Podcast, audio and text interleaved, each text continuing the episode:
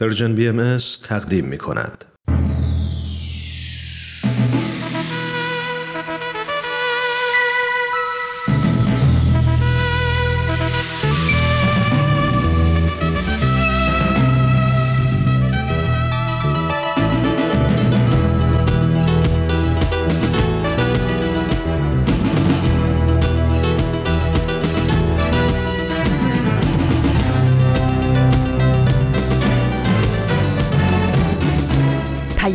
دوست. برنامه ای برای تفاهم و پیوند دلها.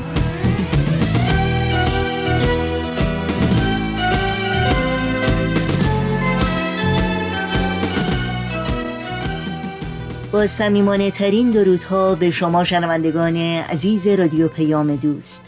در هر خانه و سرای این گیتی پهناور که با برنامه های امروز ما همراه هستید امیدواریم سلامت و ایمن و سرفراز باشید و اوقات خوبی رو سپری کنید.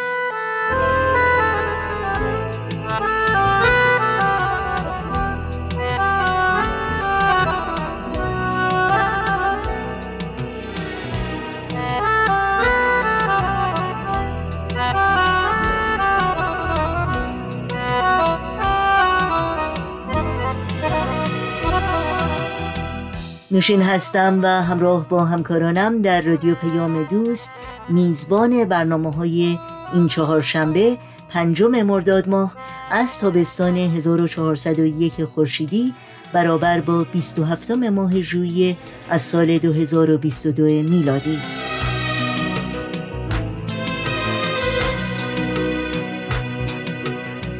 بخش هایی که در پیام دوست امروز خواهید شنید برنامه بدون تمر بدون تاریخ و برنامه خبرنگار خواهد بود که امیدواریم از شنیدن اونها لذت ببرید. ما رو هم از خودتون بیخبر نگذارید. نظرها، پیشنهادها و پرسش هایی که در مورد برنامه ها دارید حتما در میون بگذارید و از این راه با ما در تهیه برنامه ها همکاری کنید. ایمیل آدرس ما هست info at persianbms.org شماره تلفن ما 001 703 671 828 828 و شماره ما در واتساپ هست 001 240 560 24 14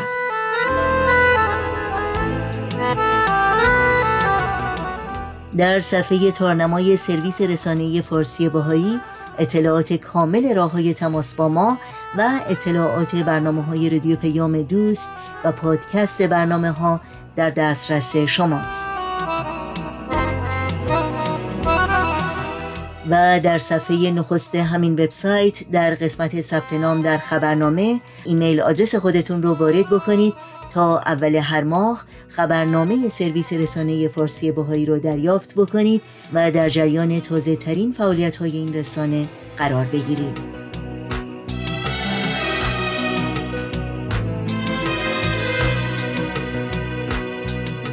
این صدا صدای رادیو پیام دوست از شما دعوت می کنیم با برنامه های امروز ما همراه باشید.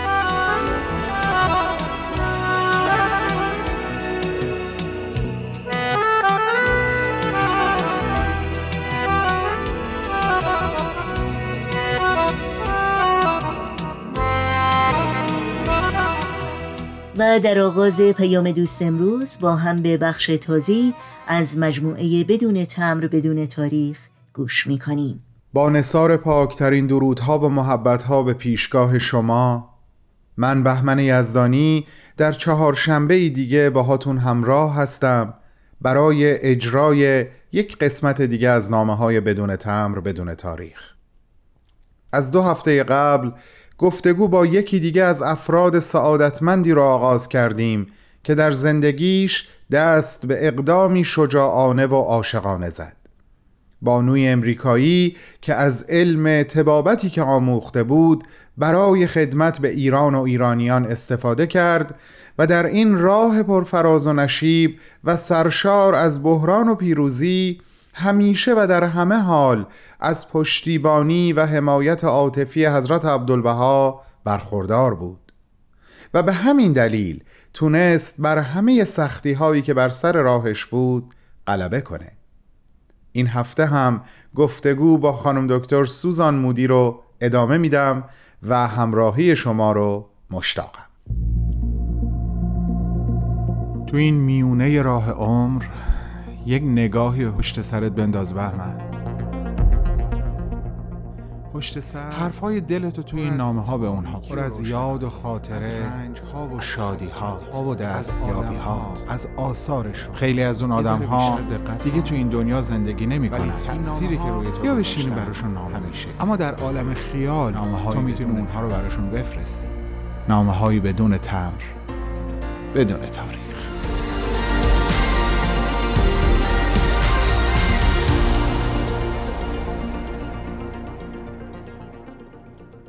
بانوی عشق ایثار.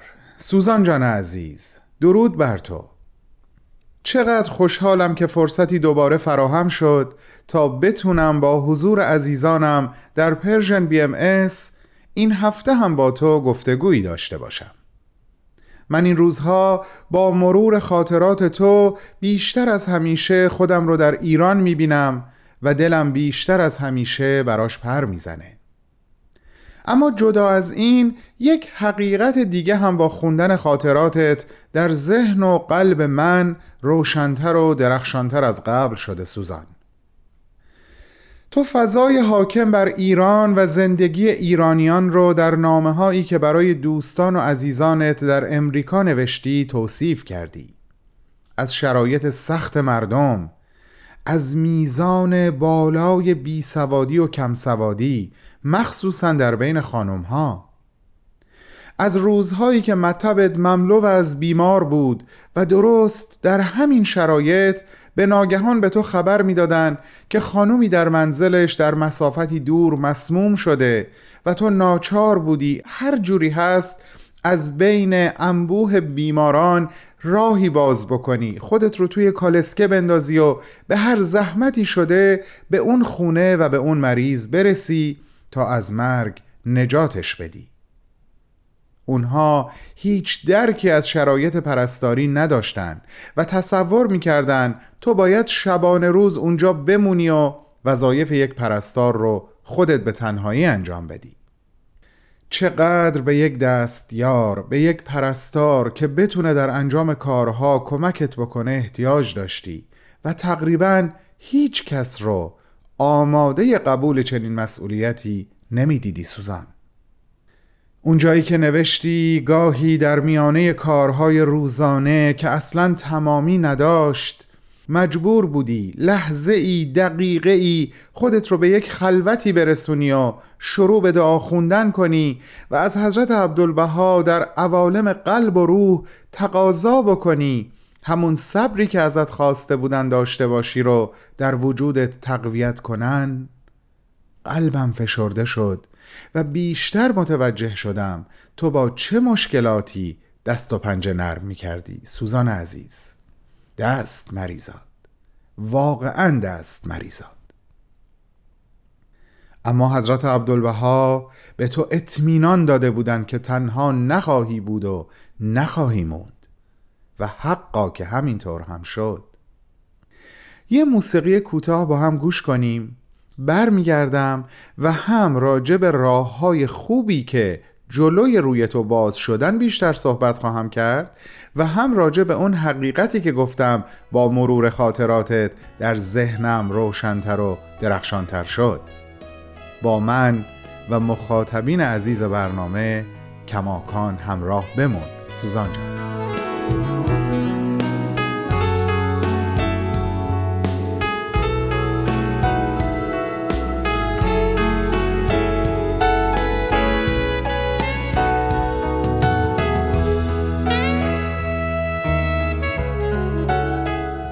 در میان دوستان باهایی و غیر باهایی تو کسانی پیدا شدند که هم علم تو رو داشتند و هم عشق تو رو.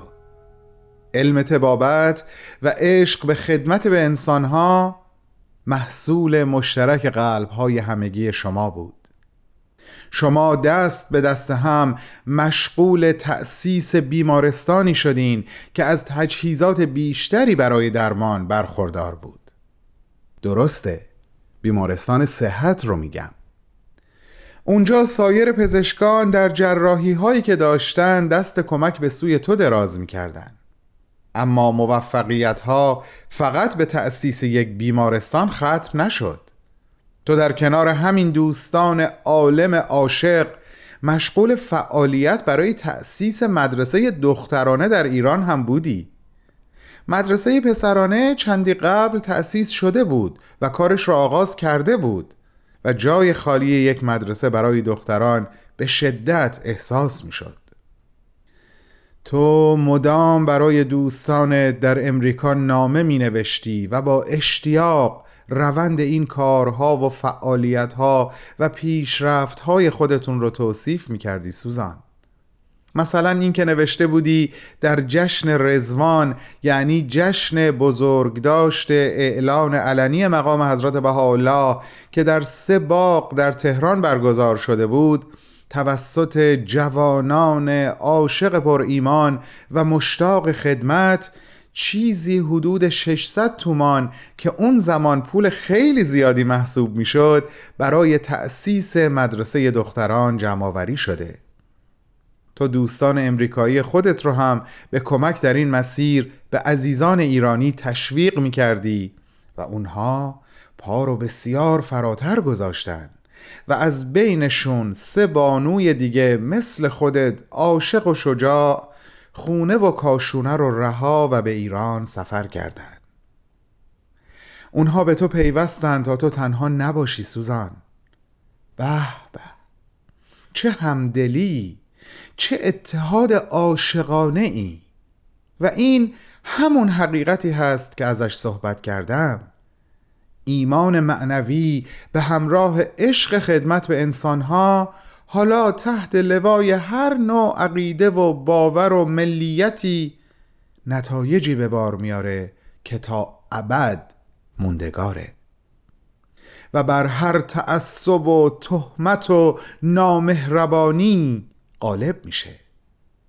و هم امروز هم چقدر مردم سرزمین من به مرور و احیای چنین یقینی نیازمند هستند سوزان.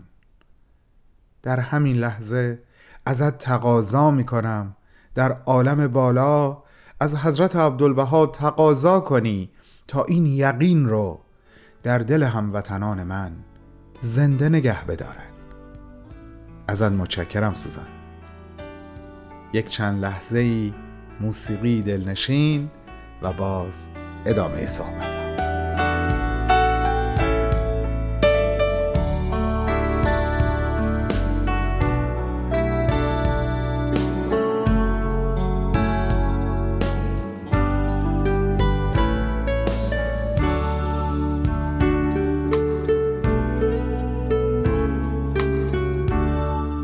سوزان جان تقاضاهای تو در این زمینه توسط دیگران هم دنبال شد و کمک هایی از طرف انجمن آموزشی ایران و امریکا رو به ارمغان آورد. سه نیروی کمکی با اشتیاق و پشتکار در کنار تو قرار گرفتن.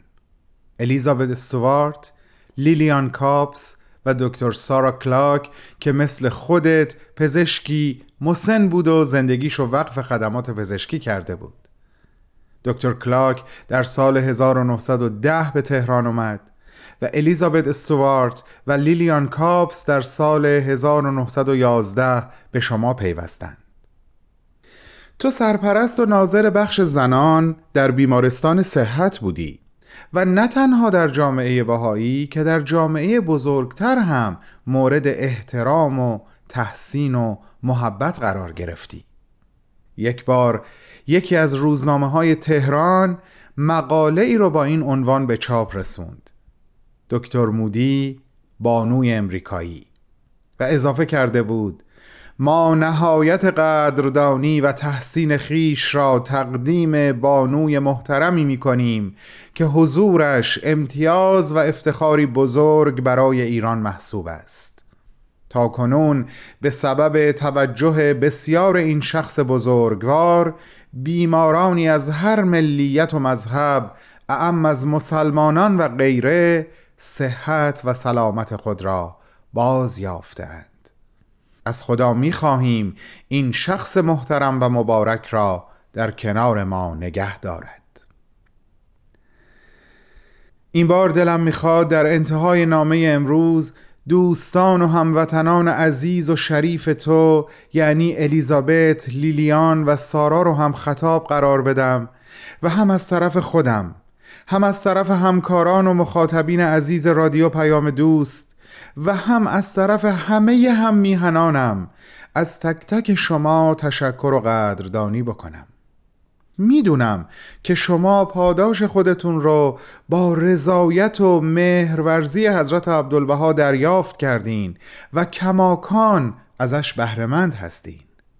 من در واقع برای حال دل خودم این تشکر رو تقدیم شما می‌کنم و میگم ممنونم که به ایران من اومدین. ممنونم که به مردم ایران خدمت کردین. امیدوارم روزی همه مردم سرزمینم از این واقعه تاریخی آگاه بشن شما رو بشناسن و به بزرگی یاد کنن. در جمعهای خانوادگیشون از شما حرف بزنن و الگو بگیرن. سوزان جان من چهارشنبه هفته آینده هم باز با تو سخن خواهم گفت. من و همه عزیزانم رو از عالم بالا همراهی کن که بی حضور معنوی خودت این جمع صفا نداره. بالا و بلند پرواز کن. آسمان به زیر وسعت بالهای تو و دوستان نازنین تو. همگی شما رو به جان دوست می‌داریم. بهمن و دوستانش.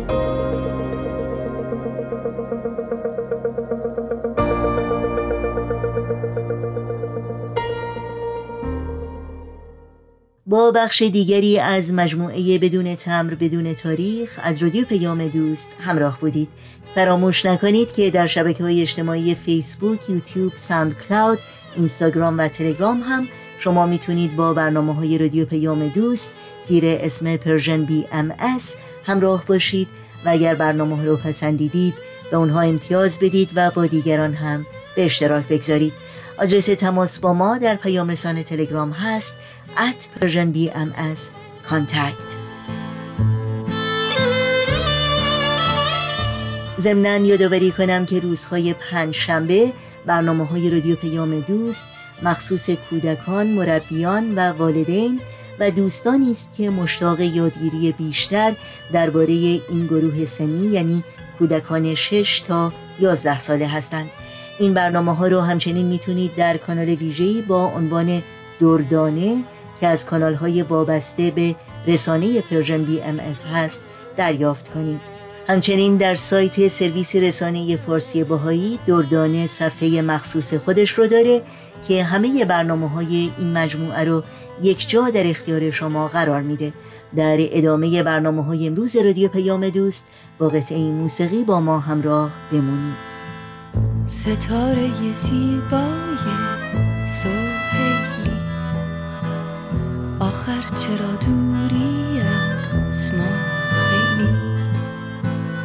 هر دم که می درخشی شبانه. من می شدم بی تاب و دیوانه. تو همان لبخندی بر لبانم. تو همان اشکی بر دیدگانم. تو ای جان جانم.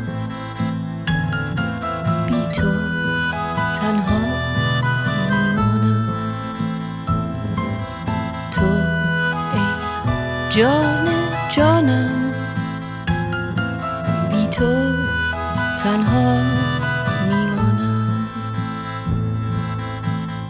تک برگ سبز باغ انارم.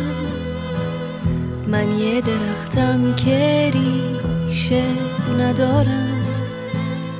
در این اندوه سرد مه آلود.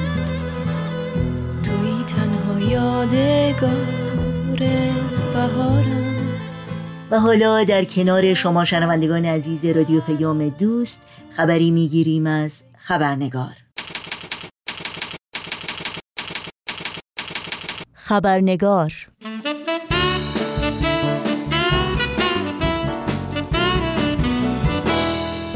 و ما اگر اخبار مربوط به ایران رو در روزها و هفته ها و ماه ها یا بهتر بگم در بیش از چهل سال گذشته دنبال کرده باشید. بدون شک مطلع هستید که سرکوب و آزار و اذیت شهروندان باهایی در ایران با شدت و هدت تمام ادامه داره.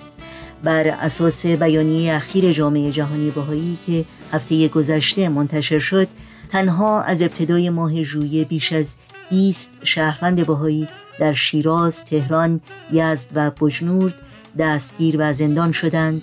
خانه هاشان مورد یورش قرار گرفته و یا محلهای کسب و کارشان تعطیل شده است.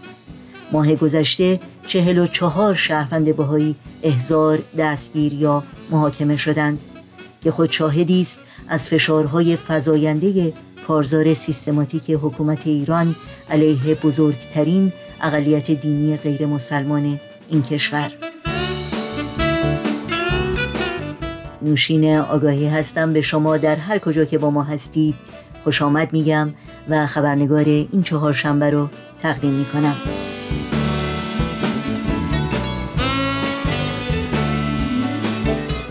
شکی نیست که گزارش های اخیر از آزار و اذیت شهروندان بهایی برای بسیاری از خانواده های ایرانی یادآور وقایع دردناک و جانگدازی است که از آغاز پیروزی انقلاب اسلامی تداوم داشته. خانواده هایی که عزیزان بیگناه فرهیخته و برومندشان تنها به خاطر باورهای قلبی و آرمانهای والای انسانی بیرحمانه در بالای چوبه های دار و یا در جوخه های ادام و یا زیر شکنجه های دهشتناک و بی امان جان باختند. در خبرنگار امروز گفتگویی داریم با یکی از فرزندان آقای ورقات بیانیان شهروند 58 ساله بهایی که در روز سوم تیر ماه 1360 پس از ماهها زندان و شکنجه در زندان اوین به شیوهی نامعمول و فجی ادام شد. پس از وقوع این جنایت روزنامه اطلاعات در گزارش خود که همان روز یعنی چهارشنبه سوم تیر ماه 1360 برابر با 23 ماه ژوئن 1981 منتشر شد در مورد آقای ورقات بیانیان که همراه با چند شهروند برجسته بهایی دیگر اعدام شده بود می نویسد ورقات بیانیان فرزند قربان علی به جرم فعالیت های مؤثر و فداکارانه در تشکیلات صهیونیستی فرقه زاله تغذیه فکری و مالی این فرقه در ترویج و تحکیم مسلک ضد اسلامی آن داشتن روابط با عمال مزدور صهیونیزم و جاسوسی برای صهیونیزم جهانی و کمک مالی و مادی به رژیم اشغالگر قدس مفسد فلعرز شناخته شد و به مصداق محارب با خدا باقی و مرتد به اعدام محکوم گردید. روزنامه اطلاعات در پایان این اعلامیه به نقل از روابط عمومی دادستانی انقلاب جمهوری اسلامی مرکز می نویسد باشد که جمهوری اسلامی این آرمان انبوه شهدای انقلاب از کارشکنی این انگلهای مزدور منزه گردیده و راه صدور اسلام راستین به جهانیان هموار گردد.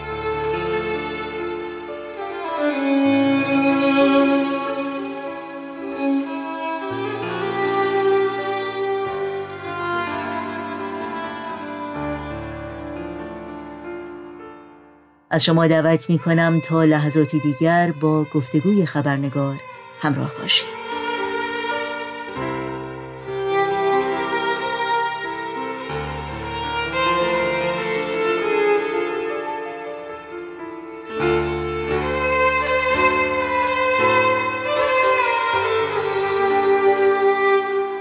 قبل از هر چیز می‌خواستم خواهش کنم که اگر ممکنه شما خودتون رو برای شنوندگان عزیز ما معرفی بکنید.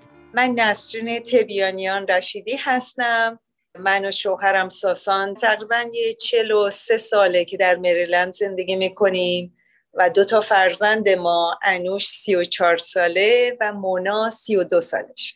و سال هاست که از این مغازه های لباس فروشی داریم اونجا کار می‌کنیم با هم. خب نسرین خانم امروز در مورد پدر بزرگوار شما صحبت می‌کنیم که حدود چهل و یک سال پیش در ایران به خاطر باور به آین باهایی اعدام شدند. من می‌خوام با این سوال شروع بکنم که این خبر چطور به شما رسید و بقیه خانواده اگر ممکنه برای شنوندگانمون توضیح بدید من در امریکا بودم و تازه ازدواج کرده بودم و این خبر رو صبح خیلی زود از ایران پسر امم تلفن کردن و گفتن پدرم و چهار نفر دیگه با هم شهید شدن و بسیار منقلب شدیم همه ما. یکی از خواهرام حامله بود و اون اصلا حالش به هم خورد وقتی که اینجا بود. همه خیلی ناراحت و نگران شد. مادر منم پیش ما بود در امریکا بود. بعد از چقدر سختی هایی که کشیده بود نمی‌دونستیم چجوری بهش بگیم. تا یه مدتی بسیار زیادی حالش خیلی بد شده بود و فکر می‌کرد چطور خودشو نجات داده اومده بیرون ولی پدرمو شهید کردن بیشتر گریه می‌کرد. در مورد دستگیری پدرتون برامون بگید و اینکه چه وقایعی اتفاق افتاد قبل از اینکه ایشون شهید بشن. ولی ما در تهران زندگی می‌کردیم. خواهر برادران بعضیشون که یا یه شهر دیگه زندگی می‌کردن دانشگاه می‌رفتن یا از ایران خارج شده بودن در امریکا بودن. من بودم و دو تا از برادرای کوچیکتر از من فرجام و شهرام که تو خونه با مادر و پدرم زندگی می‌کردیم. یکی از اولین چیزهایی که متوجه شدم من من 17 18 سالم بود. که دیدم پدرم خیلی نگرانه مادرم نگرانه که چی می‌خواد بشه. یه روز دیدم که روی دیوار خونه ما با زغال نوشته بودن مرگ در بهایی.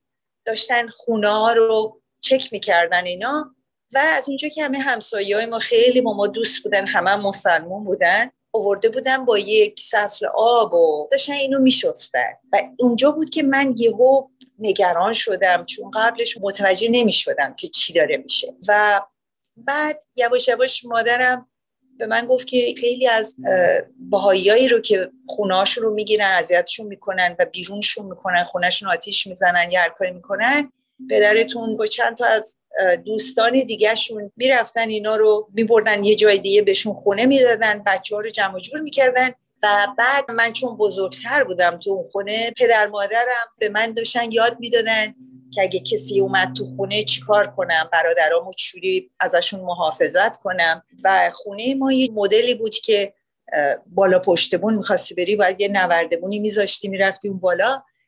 این نوردمون یه جا گذاشته بودن به من یاد دادن اگه دیدین کسی اومد تو خونه این نوردمون رو بریم بالا از تو پشتبون برین خونه همسایه جایی بالاخره یا قایم شین اونجا. بعد اونجا یه جایی درست کرده بودن بالا پشتمون یه مقدار نون رو خشک کرده بودن. یه پتو بالش اینا گذاشته بودن. گفتن این وقت شما اونجا مثلا چند روز موندین آب و نون خشک و اینا گذاشته بودن که مثلا من و فرجام شهرام اونجا بمونیم. اونا کوچیک بودن. و این بیشتر منو خیلی نگران که گفتم خواد چی بشه؟ مگه چیکار دارن بابا؟ ما چیکار کردیم؟ خلاصه و این دقیقا کی بود؟ چقدر قبل از انقلاب بود؟ درست موقع انقلاب که همه هرج و مرج شده بود و می اتفاق افتاد. پدرم خیلی دیدم نگران بودن خیلی ناراحت بودن. اینا مادرم بعضی موقع خوابش نمی برد شبا با قرص خواباور میخوابید. و این یه ذره منو نگران کرد و هی می‌خواستم بیشتر مواظب برادرای کوچیکترم باشم. تو اینکه یه شبی من دوباره با بچه ها بودیم دختر دایی منم اونجا آمده بود دیدن ما.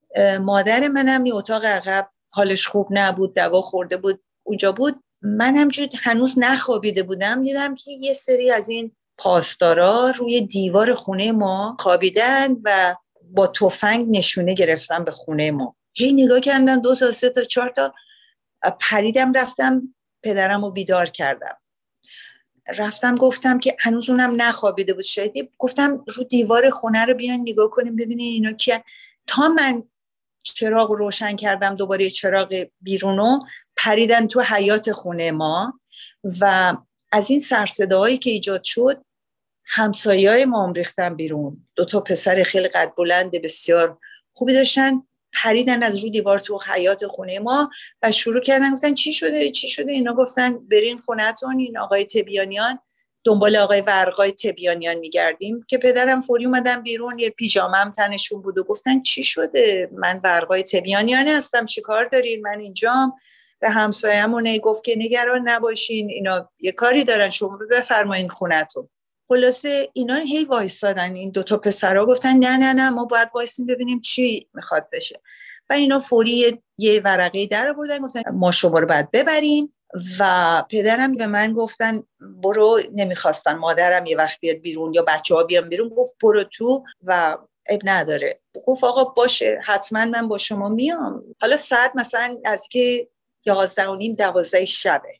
و دستشو بستن چشمشم می‌خواستن ببندن. گفت سب آخه من که با بیژامه نمی‌تونم بیام. بذاریم برم تو لباسم ها عوض کنم. گفتن نه نه تو نمی‌تونی. شما بری همینجور با تفنگ بهش نشونه گرفته بودن. بعد اون دو تا پسرای همسایه ما گفتن این آقا خیلی محترمه.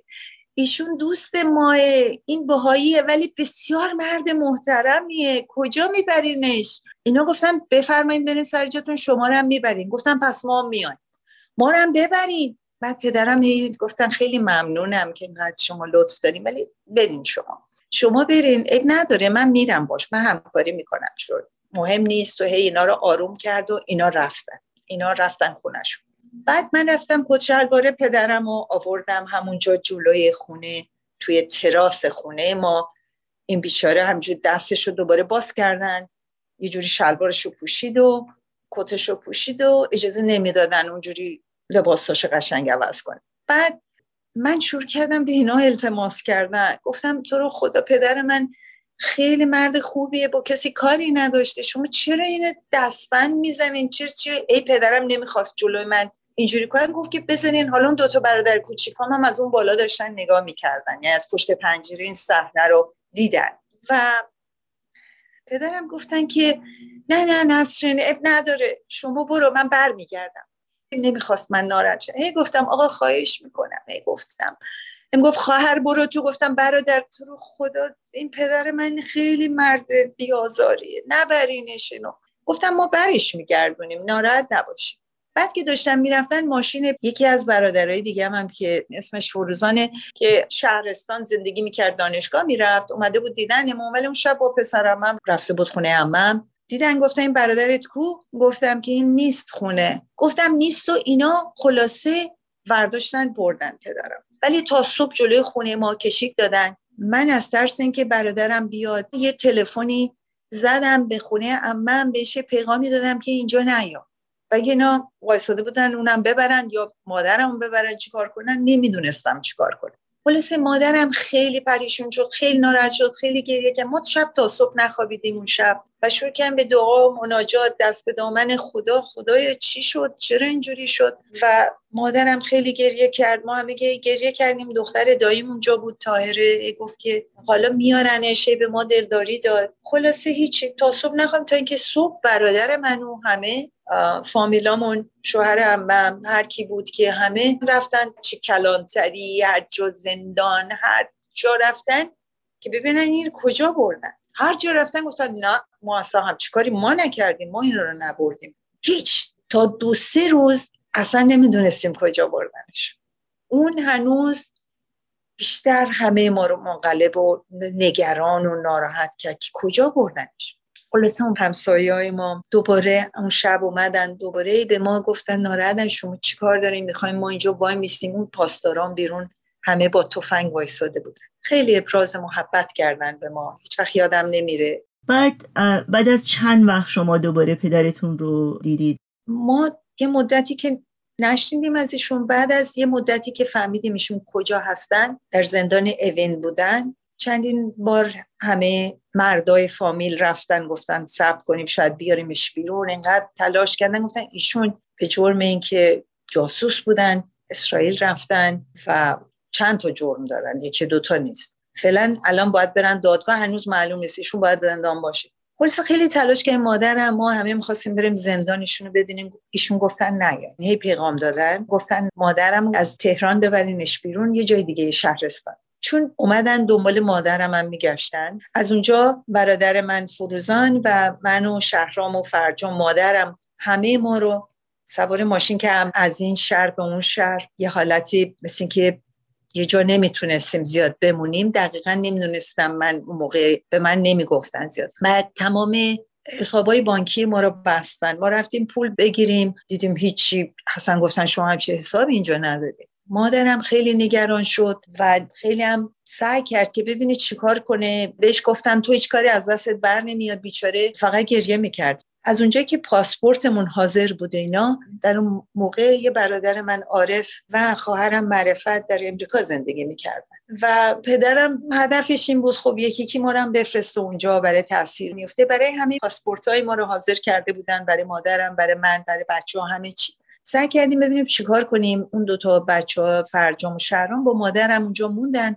من و یه برادر دیگم که سربازی بود اتفاقا توی انقلاب منوچر سربازا رو آزاد کرده بودن اومده بود. اونم یهو اومد. من و منوچر که پاسپورتامون حاضر بود همجور از پیغامایی که پدر دادن ما سعی کردیم اطاعت کنیم از هر چیشون میگن. گفتن هر کدومتون می‌تونیم برین از ایران بیرون. چیکار کنیم؟ مثلا یه پول نداریم بریم بلیت هواپیما بخریم از کجا پول بیاریم؟ چیکار کنیم؟ به مادرمون هم هیچی نمی‌خواستیم بگیم اینجوری شده. خلاصه رفتیم این ور یه خورده پول از داییم قرض گرفتیم. و من و منوچر گفتیم کجا بریم؟ ایتالیا فامیل داشتیم که می‌تونستن بالاخره بیان ما رو دارن از فرودگاه. تصمیم گرفتیم بریم ایتالیا ویزام نمی‌خواست اینا. بعد شما گفتین که کی من دیدمش راستش ایشون رو اصلا ندیده بودم از اون روزی که ایشون رو بردن. تا اینکه فکر کردم من می‌خوام از ایران برم بیرون برم باش خدافزی کنم ببینمش. من و منوچه رفتیم زندان ایوین. سه دفعه رفتیم گفتن نه امروز نمیشه. ایشون گفته نمی‌خواد بچه هاشو ببین شما بی خود اومدین. گفتم فردا بیاید دوباره فردا رفت سه دفعه رفتیم. دفعه سوم اینقدر من التماسشون کردم. گفتم خواهش می‌کنم پدرم می‌خوام ببینم فقط ببینمش. خلاصه خیلی اون قیافه اول پدرم خیلی مرد با وقار خوشتیب مثلا توی زمستون توی دریا می‌رفت شنا می‌کرد. خیلی زیاد همه دندوناش سیاه شده. قیافش که دم اون شروع کرد بگفت که نه من حالم خیلی خوبه و همه پشت یک توری بود که یعنی اونجوری دیدیمش. اصلا همجور چی کار کنم نمی‌دونستم. چی بگم؟ اصلا حرفی که می‌خواستم بزنم یادم رفت چی می‌خواستم بهش بگم. بگم همچون صورت نازنینش رو دارم نگاه می‌کنم که میگم این چی؟ این پدر من این, چه این شکلی شده. حالا تقریبا سه چهار ماه گذشته از اون روزی که ایشونو بردن سه ماه گذشته فکر کنین و ایشون این شکلی شده در عرض سه ماه اصلا من خیلی منقلب شدم. در حال هی به ما دلداری گفت شما برین من میام بیرون منم میام آمریکا برین. خیلی هزار محبت کرد برای خواهرم و برادرم که در امریکا بودن. گفت اینا رو بگین که ناراحت نباشن. خیلی ما رو تشویق کردن و گفتن اصلا ناراحت نباشین بریم خلاصه خیلی من اون شب اون روز اصلا خیلی حالم به هم ریخت. برای اینکه فکر کردم چه بلایی به سرش آوردن اونجا این شکلی شده در سه ماه. بعد منو چرا من رفتیم و بلیت هواپیما خریده بودیم و اینا. هی همجور چیکار کنیم بریم نریم. بله خیلی ممنون. و وقتی که شما میگید پدرتون تغییر کرده بودند دقیقا چطور تغییر کرده بودند؟ اگر ممکنه کمی بیشتر برامون توضیح بدید. ایشون از نظر سلامتی من احساس کردم که یا بهش غذا ندادن چون که این کمربندی که دور شلوارشو بسته بود و بیشتر اومده بود. یعنی دور کمرش کوچیکتر شده بود و صورت وقتی که داشت حرف می‌زد دندوناش اینقدر قشنگ و سفید بود. همه سیاه بود دندوناش. مثل اینکه اصلا اجازه ندادن این دندوناش رو تمیز کنه یا هرچی. چون بعد همیشه کراوات می‌زد همیشه بعد دوش می‌گرفت خوشتی خوشگل از خونه میومد بیرون. اون, اون تصویری که من از اون داشتم اون خیلی اونجا حالم بد شد که این چی شده در از دو این چه شکلی شده. فکر می‌کنم شاید غذا بهشون ندادن. چی کار کردن نمی‌تونستم چی بگم. ولی یه محبتی نصیبم شد ایشونو از زندان آزاد کردن. یعنی درست قبل از اینکه من و منوچه از ایران خارج بشیم ما خونه امم بودیم. امه من شب تا صبح نمی‌خواد. عاشق برادرش بود. هر تا صبح داشت دعا میخون تو حیات خونش. من اونجا بودم. یهو صبح دیدیم یکی زنگ زد. پدرم با یه آقایی که که از دوستان شون که ایشون آورده بودن یه اومدن خونه امم بدونی که ما بدونیم ایشون آزاد کردن خیلی خوشحال شدیم در صورت که حالا قیافشی که می‌بینم همونجور که تو زندان سه چهار روز قبل دیده بودمش همه با تعجب که ما سه چهار روز قبل تو زندان ایشون رو دیدیم ایشون رو امروز آزاد کردن. چوری آزاد کردن؟ بعد پدرم گفتن که آره اینا گفتن که شما پرونده منو هنوز دارن رسیدگی می‌کنن. گفتن نمی‌تونی. ممنوع خروج هستی. اگه جایی فرار نکنی اینا ما می‌ذاریم شما بریم. خیلی ما تعجب کردیم خوشحال شدیم. من من انقدر خوشحال شد. چیکار کنه رفت غذا آورد چیز کرد. خلاصه چای خوردیم نشستیم. همجور من نگاش می‌کنم احساس من این مرد در این سه ماه چرا این شکلی شده؟ هنوزم دارم فکر می‌کنم که چرا اینجوری ولی خب از طرف میگم خب خدا شکر اومده بیرون. لابد فهمیدن این مرد خوبی به کاری نکرده که اینو بردن زندان. و اون آقایم که باش گفت بعدا تعریف کردن که گفتن ایشونو مخصوصا برای اینکه اذیتشون کنن. زندان اوین یه جوری خارج از تهرانه. ایشونو گفتن نه تلفنم نمی‌تونی به کسی بکنم چون پیاده برو از اینجا. تو آزاد شدی برو. اینم نه پول همراش بوده نه هیچی. هی را میره یه تلفن یه آدم پیدا کنه اینا. مثل یه تاکسی میاد وای میسته میگه آقا من از زندان آزاد شدم. من فقط خواهش می‌کنم من یه جایی برسون من پول تو رو میدم. این آقا میگه شما کی هستین و برای چی رفتی زندان و یه ذره باش حرف من باهایی بودم من بردن زندان. هیچ که بچه هم نمی‌دونن که من آزاد شدم ولی من اینجوری آزاد کردم. بعد این آقای تاکسی می‌بره جلوی یک تلفن. ایشون اونجا تلفن می‌کنه به برادرم فروزان رو پیدا می‌کنه. فروزان و یکی از دوستان خیلی نزدیکشون با هم میرن فوری اینو فرش میدارن می‌برن خونه هموم می‌کنه بهش صبونه میدن و ترتمیز میشه. بعد میارنش خونه امه من که من و منوچر اونجا بودیم و حاضر شده بودیم. در واقع ما داشتیم فرداش ایران رو ترک می‌کردیم. یهو دیدیمش که خیلی خوشحال شدیم ولی اون لحظه نمی‌دونستم که این بار آخریه که میبینمش.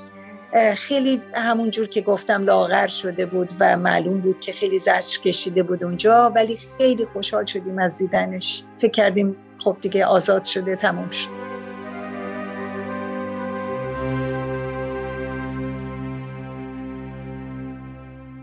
شنوندگان عزیز رادیو پیام دوست به علت کمبود وقت از شما دعوت می کنم ادامه گفتگوی خبرنگار رو با خانم نسرین تبیانیان رشیدی در برنامه هفته آینده دنبال کنید. ای سر گوشه صحرا چه می کنی بی کس غریب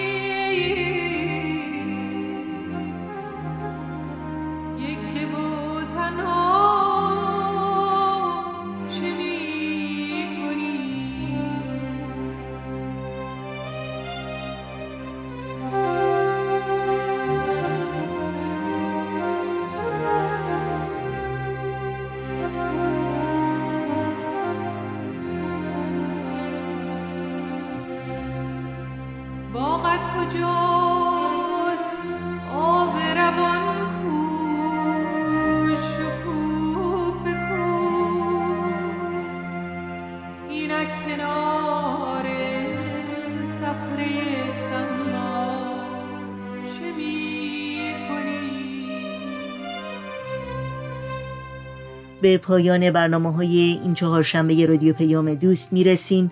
همراه با تمامی همکارانم در بخش تولید برنامه های امروز از توجه و همراهی شما بی نهایت سپاسگزاریم و همگی شما رو به خدا میسپاریم. تا روزی دیگر و برنامه دیگر شاد و پاینده و پیروز باشید.